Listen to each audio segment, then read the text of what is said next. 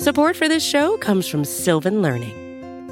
When children love learning, they can tackle any challenge life throws at them. Sylvan's Insight Assessment can help you determine if your child is ready for what's ahead. It can also identify gaps in learning and point out areas that could be of concern for your child so they can tackle what's to come. And right now, it's the best price of the year at $29. Go to sylvan29.com to learn more and get your child's assessment for only $29. That's S Y L V A N 29.com.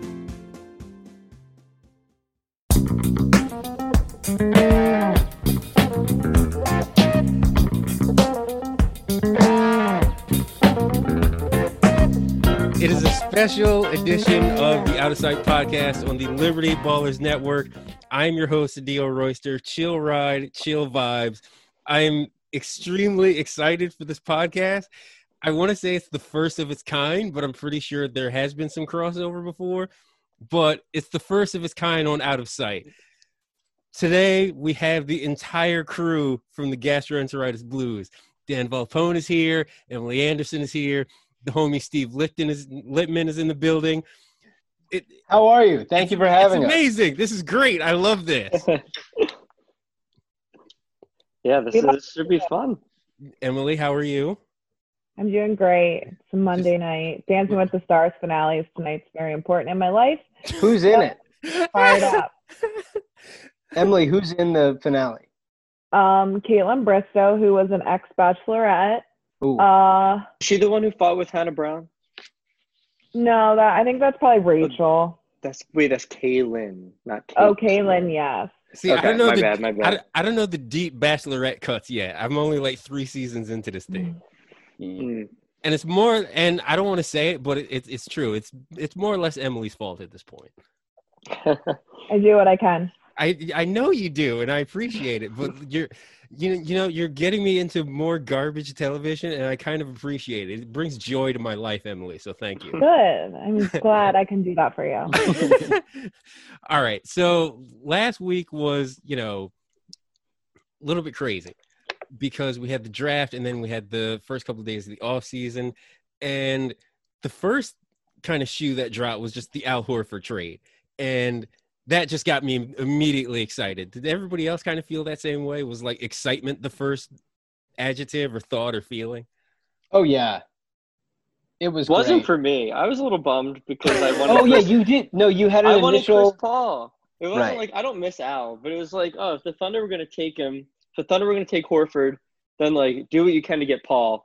You know, I've said a million times I want Chris Paul, but you know, it, it seems like there were like other factors that, that got in the way. So after after getting over that, it's nice that he's gone for sure. What you guys don't know is that Dan is wearing a State Farm uniform right now. That's right. I'm actually Jake, the old, the old Jake. I'm I'm the the white Jake before the new Jake. they yeah, that's right. They have a new hot one in there. Yeah, he's better looking. Yeah. Definitely better. Hot Jake. Hot Jake. Um, Uh, Ideal, I will say I had sort of lusted after that particular push notification for so long. Just Oh, like yeah. somebody telling me that Horford's no longer on the team. So when it happened, it was it was you know everything I could wish for and more. So it was really great. you're just sitting there, you're hitting refresh on the TweetDeck, and you just upload. Yes. You're just up. You're just refreshing the the the Google notifications on your phone. Exactly. Exactly. um, so we get Danny Green back, amongst other things, Terrance Ferguson, but um, I Danny Green is kind of the big piece for me, and just like Emily's at a lot of the games, and you see up close and personal like how crazy the spacing is when everybody's on the floor. Like when you see Danny Green is now a member of the Sixers, I'm gonna start with Emily. Like how like that definitely helps. Oh, for sure. Like, really, at this point, there are like very few things that could have hurt the spacing issues that the Sixers have. So Danny, Danny Green definitely helps. Yes. and for everybody that's you know I've I have one friend that's just like he's just not sure like how good Danny Green can be or like past his prime or whatever. And I always explain it to him this way, and I'm wondering if everybody agrees. I don't need him to be San Antonio Spurs Danny Green. I'm not asking him to do all that. I just want you to play little just be a positive defender on defense and I need you to shoot 35% from 3. Like that's it. That's all I'm asking. Anything else is gravy.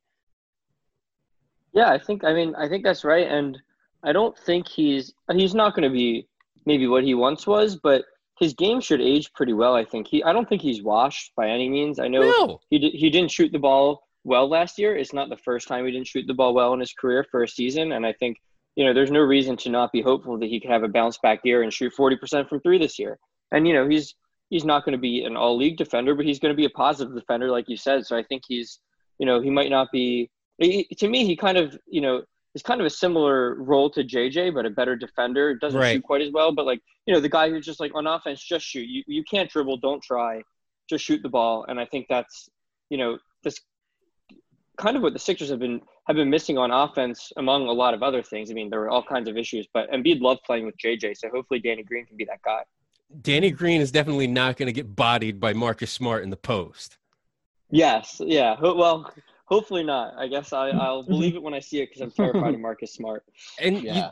and you brought up that adjective streaky, and I think it was Steve that kind of pointed this out to me like a couple days ago when the trade first happened. Like streaky is okay. I can deal with streaky because to some extent you could say that about Tobias too. And like, yes, he's overpaid. We get it. So we expect a little bit more out of him than like Danny Green. But streaky is okay. As, as long as he's not shooting like 20% from the year. Everyone's Yeah. streaky. Right. Yeah, we saw this with Covington. I feel like especially he would sort of go in and out of being super hot and then super cold, and it's just like if you're going to shoot 36% from three, which is like especially in high volume, very effective, you're going to miss most of the shots you're taking. So on a night to night basis, it might not be fun to watch guys miss, but I feel like at the end of the year, you look up and guys like Danny Green uh, have good percentages and they overall help the team a lot. And the Sixers needed a guy who will shoot quickly uh, right away and who's not a minus on defense. And Danny Green's definitely that. And to to sort of relieve themselves of the Horford contract in the process is great. So we've just done all this praising of Danny Green for like the last five minutes or so. So uh, Danny, if you ever need uh, some Sixers writers on your podcast, which Steve uh, mentioned in his piece, I just Yeah. discovered that. Yeah, Danny Green has a podcast. we are more than willing to come on your podcast, Danny Green. It's fine. I also We're learned fun. that if you just want to get Danny Green to talk to you, that you can book a cameo with him for $125. So if you just want Wow. Danny Green to be like, hey, go listen to, you know, the Out of Sight podcast or the Gastroenteritis Blues podcast, put that audio right in the beginning of your show and we're golden. What are, we, what are the odds? What are the odds we could get him to do a cameo of answering all the questions we would ask him if he was on the podcast, and then Oh my in God. Oh, Steve, do we have that in the That's genius. budget? Uh, yeah, definitely, definitely. A lot of Okay, ad- yeah, a lot of revenue coming in. So yeah, we can, we could definitely move some money around. Yeah, We'll we'll move some things around financially to make that happen. exactly. uh, the NBA draft, it happened. It had it actually happened. The Sixers lucked into Tyrese Maxey. I'm still not sure how the hell that happened, but I thank the entire NBA for not paying attention because I didn't know too much about Maxey, and then I started watching videos and things, and I love this kid. I love his I love his hustle. I love him on defense. The shooting percentages don't look great, except for free throw shooting. But as we've seen, you know, free throw percentage is a good indicator of like shooting overall. So I'm kind of hopeful for this Maxey signing. I don't know how much how how much do you see him really contributing in his rookie season? I'm not particularly familiar with um, how much Doc tends to trust his rookies right away. I know if it if Brett were here, I would say I'm not super confident that um, he would contribute right away because Brett was not really one to give a big chance to rookies, except for the one exception being Shamit. Even Matisse got kind of um, stuck on the bench for for a stretch last year.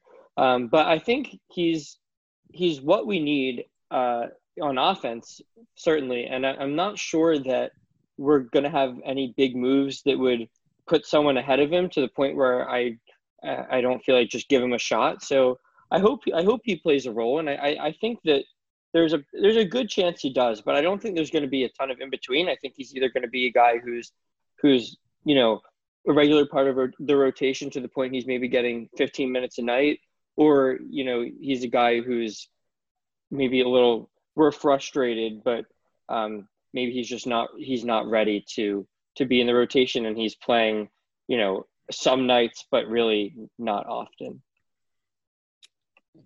i Yeah, have this I, sorry steve go ahead Yeah, no, I was just gonna say, like, I, I don't know if I would expect him playing a ton at the beginning, just because it's a weird off season with a weird training camp and uh, a, a very quick preseason, and then all of a sudden they're playing. They're playing games in less than a month. So I don't know. I think that his skill set gives the Sixers a lot of what they need in terms of like a guy on the ball who can make plays.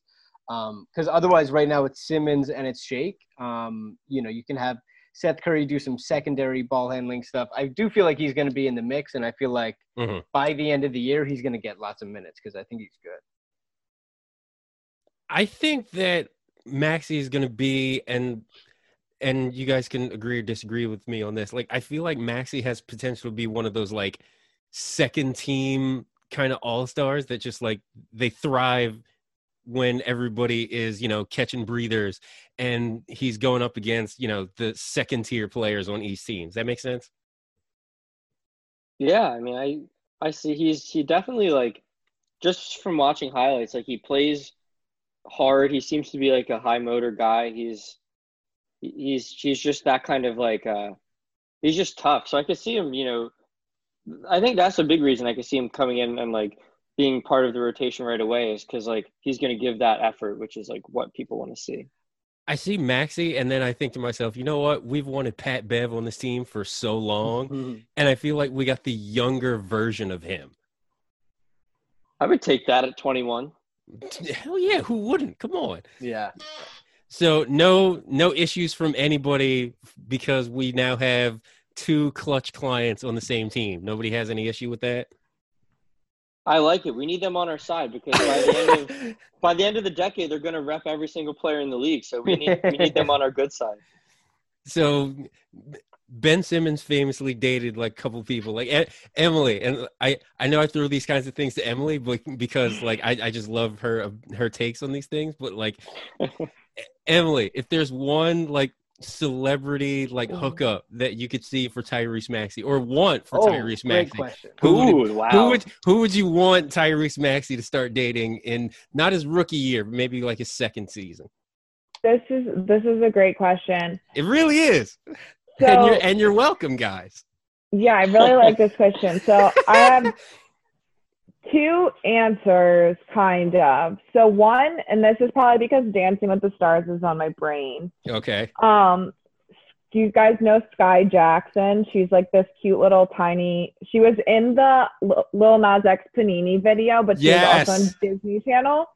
Um, I think they would be super cute together. and then if he like got like a stratosphere higher, like the Ben, which I don't really see, but like Ben Simmons, Kendall Jenner style, I think him and Zendaya would be really cute together too. Oh, that would be the cutest couple ever, just because of the hair. Did be Ben great. date her or no? Am I wrong? Who? Kendall. He dated Kendall. No, he dated No, he- Tinashe. That's He was also on Dancing with the Stars. whoa. It all comes full circle. It's fine. All right, there's way too many Dancing on the Stars connections with this team. It's now. on Like, tonight. I can't help it. I'm. I'm really no, just like the, there are too many degrees of separation between Sixers players and people on Dancing with the Stars. I'm not Not for quite- long. Al Horford's going to be on next season. So Oh, God. very. That's gonna be fantastic. my my favorite move of the offseason, hands down by far, Seth Curry. My favorite move. And That makes sense. well, listen, He's a I- shooter. I have a type. I have a very clear type of player that I value more than anybody. I still own a Nick Stauskas jersey. Okay, I am not ashamed to say that. Um, but Seth Curry, the only thing I worry about him is he may or may not be JJ or worse defensively. But I feel like there's enough to offset that. Am, am I am I right with that? I forget where I read this, so this is going to be good for the podcast. But I read somewhere that he is like peskier than you assume he is. Like Really? is generally in the right place and has a good motor. Um, so yeah, that I don't, I really can't speak to it personally, but it might have been Liberty Ballers Tom West. I'm not sure. Uh, I think Tom's doing a piece on Seth now, so I'm sure he'll talk about him defensively. But m- my understanding is that that he wasn't uh, a train wreck in that way. So I don't, I don't think it'll be one of those things where it's like, you know, you, you really have to worry about it so much. And he's and he's considerably younger than JJ was. You know, part of True. the thing with JJ was just he was so so much older and and lacked foot speed on the defensive end. So as long as effort's there with the other guys they have, I'm not super worried about that. Dan, do you feel the same way? Yeah, I, I think that he's. Um, I think he'll be like. I think he's just he just feels like a more like coordinated guy than JJ, which is like a weird way to um, to like talk about it. But he like JJ was always um, kind of like getting blown by. He couldn't stay in front of people, and I I, I think that you know Seth Curry like offensively has like you know some level of like coordination where like he can dribble the ball and um, and I'm not sure how much that actually matters, but right. um, I was trying to he, his his defensive advanced stats are not like disastrous, uh, which is which is nice. Um, Promising. Yeah, they're they're like he's like I he I'm trying to find um um PIPM which I can't, but his like um box plus minus on defense he was like a like he was a minus but not a huge minus. It was like less than one. Whereas if you look at a guy like Zach LaVine, who like maybe should be able to be a good defender because he's so athletic, um, but just like doesn't seem to have it on defense. He, he's worse than that. Seriously, yeah, there, there are guys like Levine who have every reason to be a good defender or at least average defender, and when they're not, it's like they don't give crap about this at all. Like they're just like clearly not trying. Whereas a guy like Seth, what you would worry about is that he's little and that like he might not have the body for it. But uh, yeah, I think he's I think he's in the right place. and we're not saying like you know he's Harden level defensively. I feel like he he tries a little bit more than James Harden on the defensive end. Yeah, although I mean I think Harden when he tries is actually a fine defender, but um The I just beard, haven't watched. the beard just gets in everybody's way. Yeah, and he, he's just like he's sturdy, you know, like he's he's built like Very strong. Lowry esque. Yeah. Um, yeah, but I yeah I, I just haven't I haven't watched enough Seth Curry to talk too much about his defense, but I'm not as worried as I would be about JJ. I don't think he's going to be that level of bad for sure. Listen, when you can swing and get the NBA leader in three point percentage or or whatever, I think I think that's what he was last year. It was either makes or I think he was up there with with Robinson. Duncan Robinson, I think, led in percentage, but Curry still had a great year. Duncan Robinson. Curry was forty five percent from three last year and the year before. oh my god, So that's really nice. that's that's great. I love that. As yeah, much as so I the last four years, forty five percent, forty three percent, forty five percent, forty five percent. Insane. So he'll be Oh my like 32% this year. It's Stop. fine. Stop it, Emily. Stop it. Oh my God. Emily is killing the vibe here. Normally that's Dan. Dan tried to like put Embiid on like out to pasture I had. I had a tough uh, I had a tough Embiid comparison the other day. Yeah. Listen, I'm I'm okay with Embiid slander just because I'm the one person in Liberty Ballers that does not rank him as the number one big man in the NBA, but we won't get into that. You're- I said you're he was the most likely to drop a bowling ball on his foot. So that's that's worse. It's worse. It's much worse. the only thing I know about Isaiah Joe, uh, one of the Sixers second round picks. Okay, okay, I know two things. One, he was promised to be drafted by the Sixers, which just that was just that just brings back all kinds of painful memories. Um, Paul Paul Pierce, et cetera, et cetera. But I look at Isaiah Joe and then I hear what he said about um, wanting to withdraw from the draft, maybe go back. Like, I don't think he's in his head about is he ready this, is he not ready that. But, like, I don't know, maybe an attitude like that might cost him a little playing time in the rotation. he might start in the G League if possible. I don't know. It could be a two way guy. Yeah. He, uh, I don't. Well, they're going to two way Paul Reed, and then they have that other guy whose name I already forgot, who is a two way. Oh, Mathias. Yeah, Right. from Ohio. Something I can't remember if his first name or last name is Mathias. I I think, think his it's his last first name. name. So Uh, wait, no we way have- to know. We we He have had- we have Mathias Oh, and Matisse on this Dakota team. Mathias. Dakota Mathias. That's That's it. That's it. So we have had Matisse really and. Mathias. That's awesome. I think that's awesome. Yeah. That's great. amazing. Um, yeah. yeah, I mean they took him at 49, so I don't think they have like night one expectations for him, and I'm sure he will play some in the G League. Um, I think you know if he gets his feet wet and if the shot translates, which it which it should, because he shot from super far in college. A lot of guys with high percentages are sort of straddling the line and have trouble making deeper threes. But uh, I feel like by midseason he could be in that sort of Furkan sort of area in terms of minutes, which I don't expect to be a lot, but definitely a, a guy off movement who could help them. Emily had an observation about uh, Isaiah Joe that I think that it's important. everyone knows about. Are you talking about the turtleneck? I absolutely am. Oh, so if you look at his draft night outfit, I at first glance thought that he had like a very high turtleneck on, like that went up to like his lips. Like you know, people can't see, but I'm like putting it up to my, my hands up to my lips. And then on closer inspection, it's a black turtleneck and his beard is black, so it just like all morphed into one. right. And I had been like looking at who this person was and like trying to find it, and then I realized that he was on the Sixers, and that was embarrassing for me and the Sixers and him, honestly. I See- he's super. I like him. See, this is what happens when you make snap decisions like that. You have to go back, throw the red challenge flag, get under the hood, and then really like dig into that instant replay. Yeah, but going back to like real basketball things, not that this is very important. Very Um, important. this i mean this is my bread and butter all of this nonsense but like looking at the sixers roster right now i really think that guys like isaiah joe and they should spend time in the g league because our bench is just at this point with the way the roster looks like much better than it was last year like Right.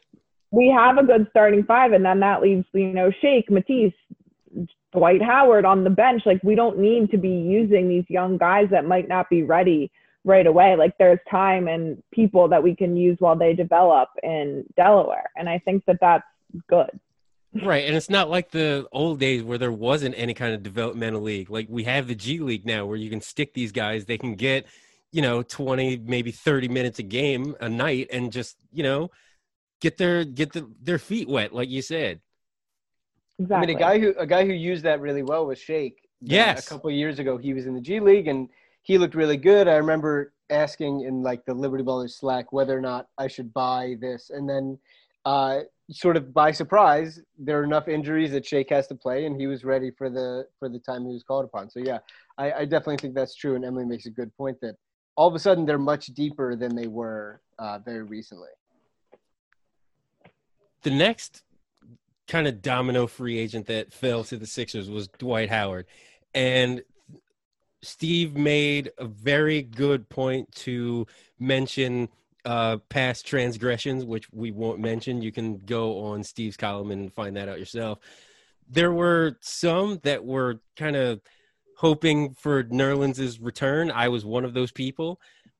But Dwight Howard for one year, and I think it's like 1.6 million dollars because I guess Daryl Morey used a uh, a discount code or something. That's for the production that you would need from him as a backup center and what he did with the Lakers. That's that's solid. I like that. Yeah, I love that. I love that our backup center is now a guy on the minimum, not making thirty million a year. Right. And uh, and I love that that Joel was into it. You know, Joel, like according to the to the to some of the reports, was like involved in recruiting Howard to Philly. So the fact that we're you know making moves that he's happy with makes me already feel better about the direction, regardless of what Howard actually does on the court. Dan, Yeah, you the- just made an Dan, you just made a brilliant point. I cannot wait to see like clips of Embiid and Howard on the bench, like just clowning around. Like that's gonna be fantastic. I just thought of that. The the only Yeah, thing yeah. I'm worried about with Dwight is that he's a pain in the ass in the locker room. And, Yeah. You know, lots of places have have gotten out of the Dwight Howard business very quickly. So hopefully this is another winning situation that has him on his best behavior and um because on the court he he would really help them. He's a monster rebounder and uh I feel like he could really affect games when he's playing and um at the, all you're really asking for is to just like play even basketball when Embiid sits, and I think he can definitely do that. Um, let me let me ask. Let me start with Emily on this question because you bring up like him being kind of a pain in the locker room. Like I feel like because he won a ring, I feel like that would change his demeanor a little bit to where like, all right, I got my ring, so let me just stop being complete and total jerk, you know? Yeah, I can definitely see that. And I also think part of it is he's coming into this situation like 100% knowing his role. Like, he's not competing for a starting spot. Like, Yes. he knows that Embiid is the starting center. So he's really just there to back Embiid up. He clearly, it sounds like he has a good working relationship with him. So there's none of that like posturing to be the number one guy because it, he has to come in knowing he's not the number one guy. So I think that that helps. Steve, do you agree with that? Yeah, for sure. I mean, uh, like Dan said, I, I the best part of the Howard thing was that Embiid was recruiting him. I don't think we've seen Embiid do much recruiting at all, except for when he tried to recruit LeBron. Like, I think and Durant too. yeah, yeah, Yeah. he was really he was really shooting for the moon there. But especially not since Embiid had been like established as a star. I like that, you know, the one free agent we have that plays his position, Embiid sort of handpicked. Um, so yeah, you would hope that any miscommunications and any problems in the locker room, this is I, I would hope Embiid feels like ownership over this move to, over this move too, and uh, helps make sure that it works out for everybody. I thought Embiid kind of had a hand in the JJ Redick signing. Am I wrong? I, I thought he kind of recruited him a little bit too.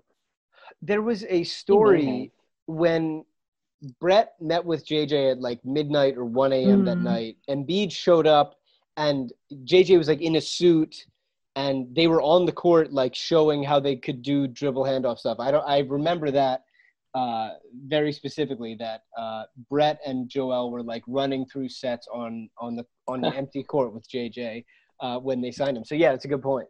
That's yeah, awesome. and Embiid Embiid made it a point to be like, I don't, I'm not at like the center this late, like the training center this late for just anyone. Kind of like he came in like, oh yeah, yeah.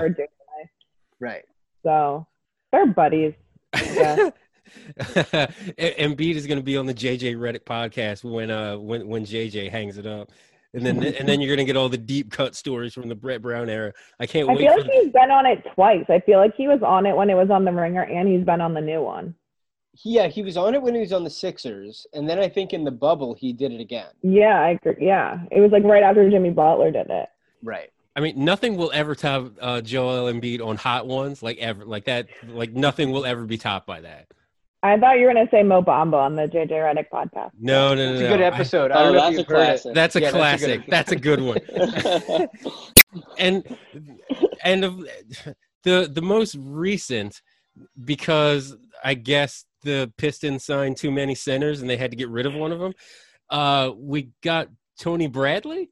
I don't know much, if not anything, about Tony Bradley. I'm gonna be completely honest. Like, if in in Utah, if it's not Gobert, then yeah,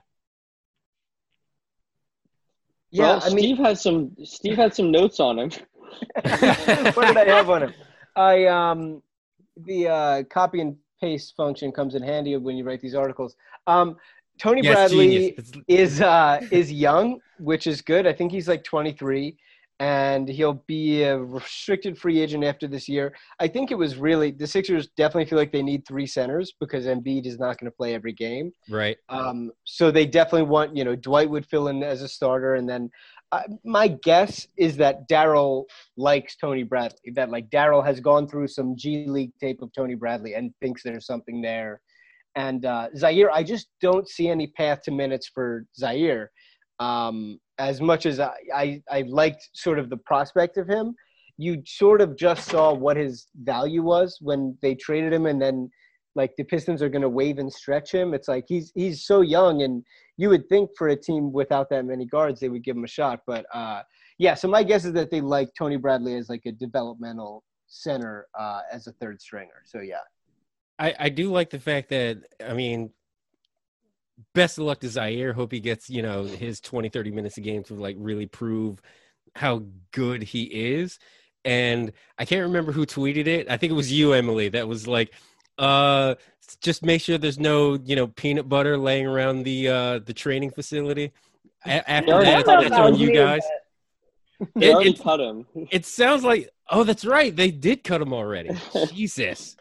Zhaire, Yeah, poor Zhaire. Zhaire, man, life comes He at you got a fast. Um, out of everything that has happened over the last week, week and a half, and this includes, you know, Daryl Morey stepping in as president of basketball operations. Like, what has been your favorite offseason move so far? I mean, you can say Morey if you want to, but you know, Yeah, I mean, for me, it's got to be Daryl. I know he hasn't done anything major yet, but um, the Horford think- getting off the Horford contract wasn't major enough for you, Dan. Jesus. I mean, it's it's nice, but I think you know, it- Nice. it's just there's Not hope of something Paul. bigger. Not Chris Paul. Jesus. there's hope of I think he he gives me hope that there's a true like become a contender move out there. Yeah. And none of none of those moves have been made, which is why I'll say that they're not my favorite move and Morey is my favorite move because I the fa- his mere presence gives gives me confidence that there's more and there's something that you know eventually we'll have something bigger whether it's sometime the rest of the off season during the season or even if it's next year that like there's going to be a situation that we capitalize on that puts us in contention whereas before I had given up hope on Absolutely. our ability to contend. Emily, your favorite move of the offseason so far? Um, yeah, I have to agree with Dan. I've talked about it a little bit that it's just so weird to like to have gone into the draft with like a little bit of optimism and not the thought that they're just going to mess this up completely and same with free agency and feel like there's thought behind these moves that they're making and like feeling good about them. That's like a, a fairly new in the past few years like thought and feeling for me about Sixers basketball. So it's a nice change of pace, especially in today's times, to have a little bit of optimism about something. Yeah. Um, yeah, I, I I I have to make it three in a row here. I think Daryl is just for the reasons that Emily and Dan just said is is definitely the best thing because like even if let's say that didn't happen and like Elton and Ned Cohen made the Al Horford move, it would be like okay, that's fine, good. I'm glad that happened, but I'd still be holding my breath for the next time something else was screwed up. Whereas now, like Dan said, like we have a guy at the head of this who is so proven and is so like championship thirsty and is Right. like going to do whatever he needs to take. I will say a like other part of this offseason that I've enjoyed the most is how in on everything Embiid is. Embiid is being so active in like endorsing every move, even like Dan Burke, the assistant coach, he like chimes in on Twitter about that. he helps get Dwight here. Like I, you know, last se- last offseason we did not hear a word from Embiid at all. Not a syllable. Media day. It Not, was not sad. Exactly. He was like he was like clinically depressed because of the offseason. Great job, Sixers. Uh, so uh, the fact, yeah, the fact that he's so into everything is just me. I feel like means more than anything because uh, I feel like he means more than anything. So yeah. I, I feel like it has to be a clean sweep then because my thought process would be uh, without Morey, these other things don't happen. Hmm I also love that like the the Daryl's just so cool. Like he's you know very social media active, so you can see what he's up to. Like he today tweeted out the picture of you know Dwight arriving, um, but and also like the, the him on the on the FaceTime call with Joel made me feel really good when they hired him. Him at um, just like out in the city uh, after the election, like with just like kind of getting to know the city when people were out and about, and he was out. Um, with like his Black Lives Matter mask. Like he's just Yep. like he's a cool guy. Like he's a he's a guy that um you know it's it's easy to you know feel good about him being around and like and like just kind of being like a part of the community. He's it's a it's a small thing, but I don't know if you've seen on Twitter. He tweets out like highlights with every new Sixer. He's like, "Welcome to the Sixers," and then whoever, any of the draft picks or any of the trade guys or signings. I think that's a great fun wrinkle that he's added. So yeah, I I, I totally agree with that. it's the little things that Daryl's doing. Yeah. Yeah. Love him. I would not I would not be doing my job if I didn't mention the Harden rumors. And I don't like I hate to even bring it up, but I kind of have to because that's this is kind of where my brain is. Bill Simmons and the Ringer, they're just like, okay, so the Sixers did all this. They draft Maxey, they get off the Horford deal, they have Maxey and Matisse and uh, any any other capital they have. They kind of feel like Harden to Philly is like high percentage of happening. I I I just don't know. You know, like if you're Houston and you have Westbrook and Harden, like I feel like you have to run that back for at least half the season before you just press the eject button on this. And if anything, I think you would want to move Westbrook first. Yeah, of course, you know, the idea should never be to trade Harden when he's on your team. Um, and that's why I think they go they go into the season with Harden. But Steve's pointed out before, like it's harder it's easier said than done to say like we don't really care if he's unhappy here. We're going to keep him because he's a great player. Right. Like, that situation gets uncomfortable, and I do think the Sixers have the best package. So I, I don't think it's happening soon, and it it will probably. I guess you know if you had to put odds on it, I wouldn't take the Sixers at even odds to get him, but but I'm at least optimistic about it happening because I I think that there's a very clear path towards it happening. Like there's a it's really easy to imagine you know certain things falling into place where the Sixers are able to trade for Harden. I'm just already kind of imagining Emily at the Wells Fargo Center with like a paper beard on. See, I as great as that would be, I I don't want to trade for Harden. Really? Yeah. I'm becoming more and more anti Harden trade as the time goes on. Is that because you're just getting fatigued from all the words about it? No, I just I'm a very like our guy kind of person, and Ben is obviously one of our guys. So I'm I really don't want to give him up, and just as much as Harden does make the Sixers into a like super contender right away, I don't know that without Harden we're not one anyways, and I would rather have young Ben Simmons for longer than old James Harden for a little bit of time and like cross our fingers that totally we agree. bring with him. Totally. So agree. I think that's where my head is right now. Um, and sometimes I just don't like to watch him play basketball. So there's that. it, it's not that boring. Okay, yeah, yeah. Free free throws are kind of boring. I will say that. Um, I, I think I kind of agree with the fact that it's just not going to happen within like before the season starts. It definitely feels like more of a trade deadline kind of thing. But even then, you're just like, oh, we're gonna try to shoehorn Harden into this system with like a two months to go before the playoffs start. Like, Steve, that just doesn't seem like the best idea. I think in terms of timeline, like he's gonna get traded when he puts the pressure on the team that like necessitates that. I feel like agents and players really run the league at this point and Yep. like have taken back lots of player empowerment. If James Harden really does not want to play another game for the Rockets, I don't think he will. Like I, you, we saw the fit that Jimmy Butler put up in Minnesota. Like oh, lots Oh, of guys are are requesting trades, and nobody has more power than Harden. And I just think that like from an optic standpoint, Fertitta does not want like a misanthropic upset James Harden in training camp and media day and all I, I just think that's a really ugly thing. And I think that you know James Harden is also going to narrow the field to where he wants to go. So like that uh, of course is hard for the franchise but uh, from a player aspect I think that it's good and, and they ought to you know use whatever power they have. Uh, so yeah I, I I think he gets traded whenever he like puts the most pressure on because if that's if he's fine like chilling there for a few months and like playing in Houston, then then I think he'll do that. But if not, I think he'll he'll get out of there. So let, let's end let's end this with a little comedy. Like there's been there've been a couple of moves that have gone down since the uh, Friday free agency start, and I'm just gonna go around the room. I have mine. What is the funniest acquisition, signing, trade, anything like that that you have seen so far since Friday. I thought the Bucks get, but what the Bucks gave up for Drew was funny.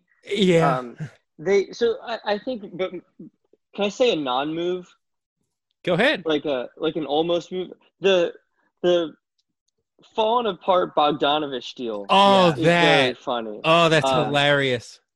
Like I think it was funny when they gave up all that for Drew, but I also like get like he's a great player. I get what they're- they've signed some good free agents besides that. Like overall, they've had a, a pretty solid offseason. But the the fact that whoever's res- he's he's a free agent, he's a restricted free agent, and they're not like the fact that it was someone's responsibility to ask him, "Do you want to play in Milwaukee?" And no one did. Right. Like, they agreed on a full trade. No one asked. It wasn't like they're they like like confused what the deal was, and he thought he was getting more money or more years or something. No one. He didn't even want to play in Milwaukee at all, and they didn't ask him that beforehand. So they negotiated the whole deal, and he said, "I don't want to go there," and it all fell apart. That's Because incredible. restricted free agency, fellas.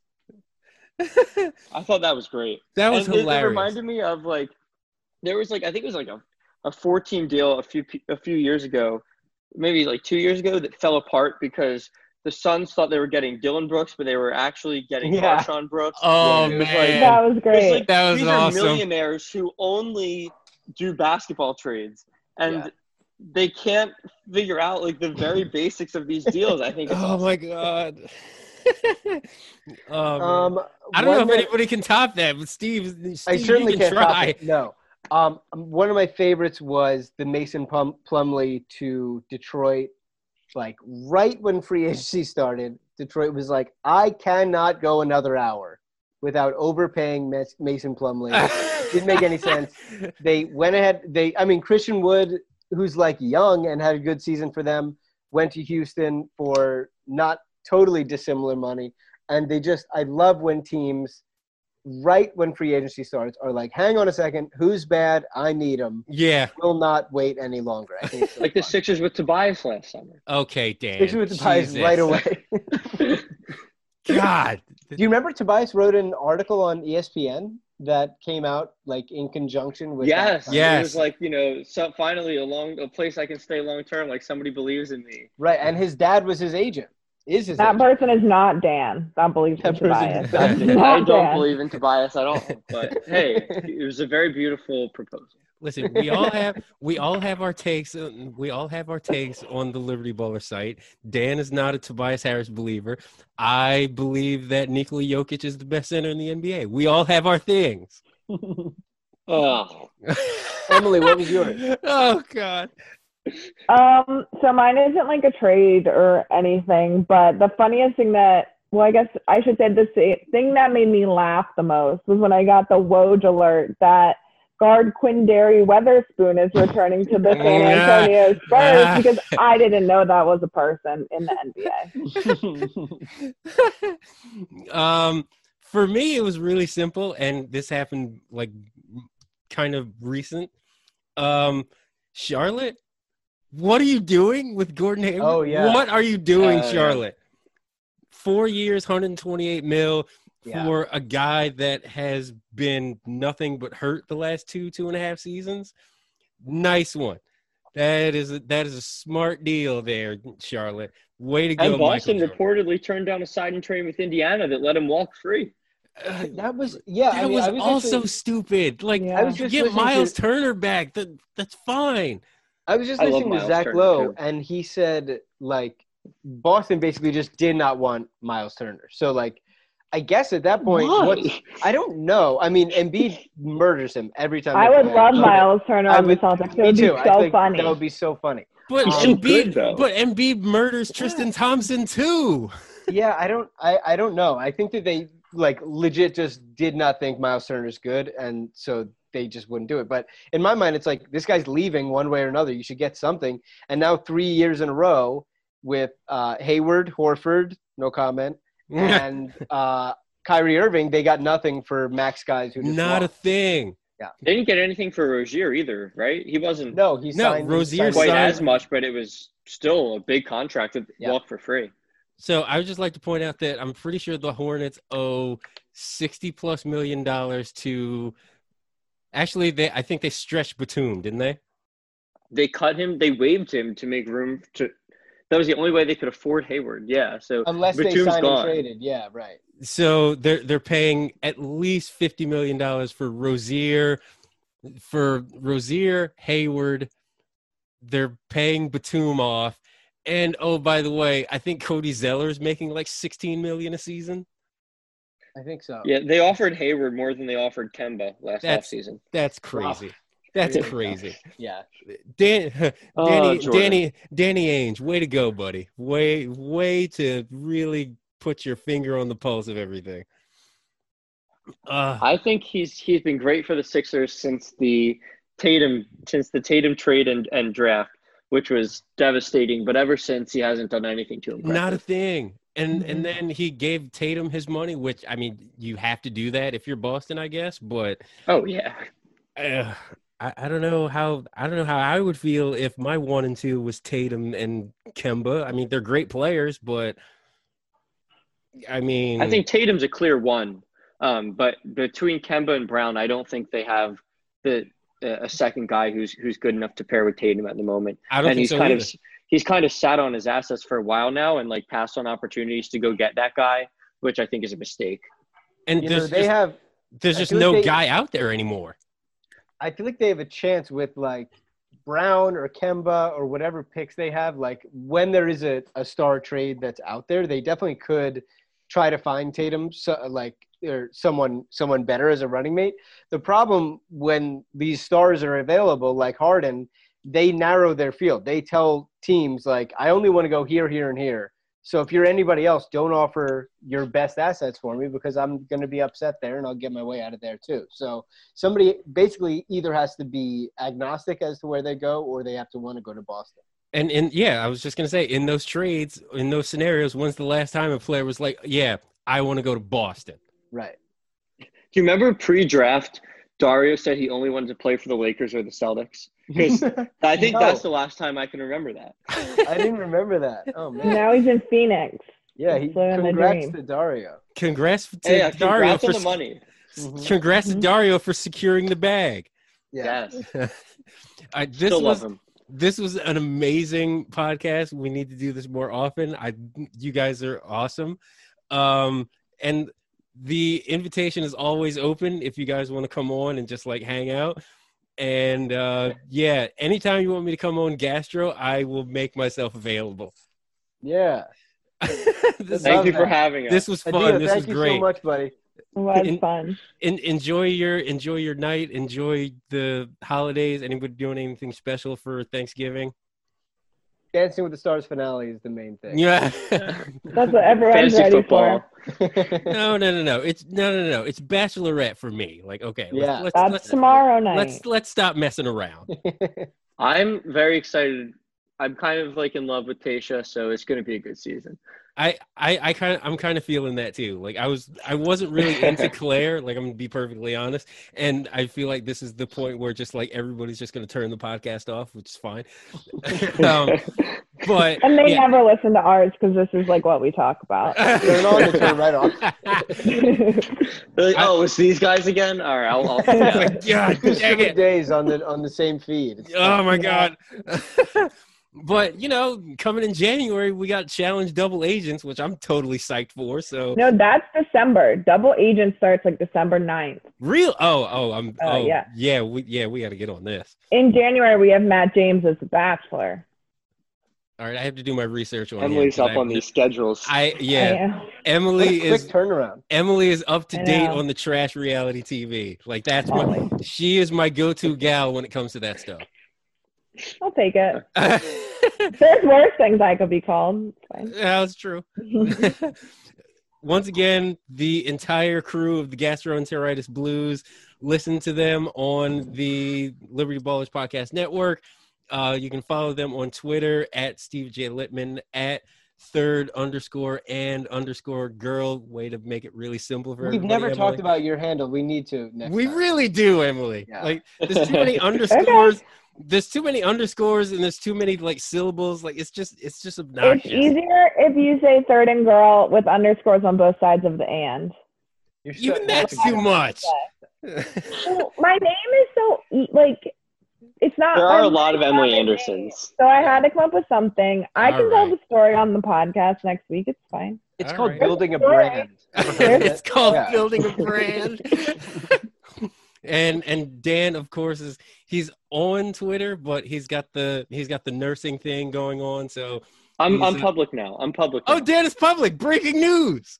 Yes. Well, I con- went public on Friday, so I'm public now. congrats on being publicly traded. Yes, thank you, thank you. Again, appreciate your time, fellas and and gal, and uh hopefully I get to talk to you guys again soon because this was fun. This was awesome. Thanks, buddy. Thanks, Adio. Thank See ya. you. All right. See ya.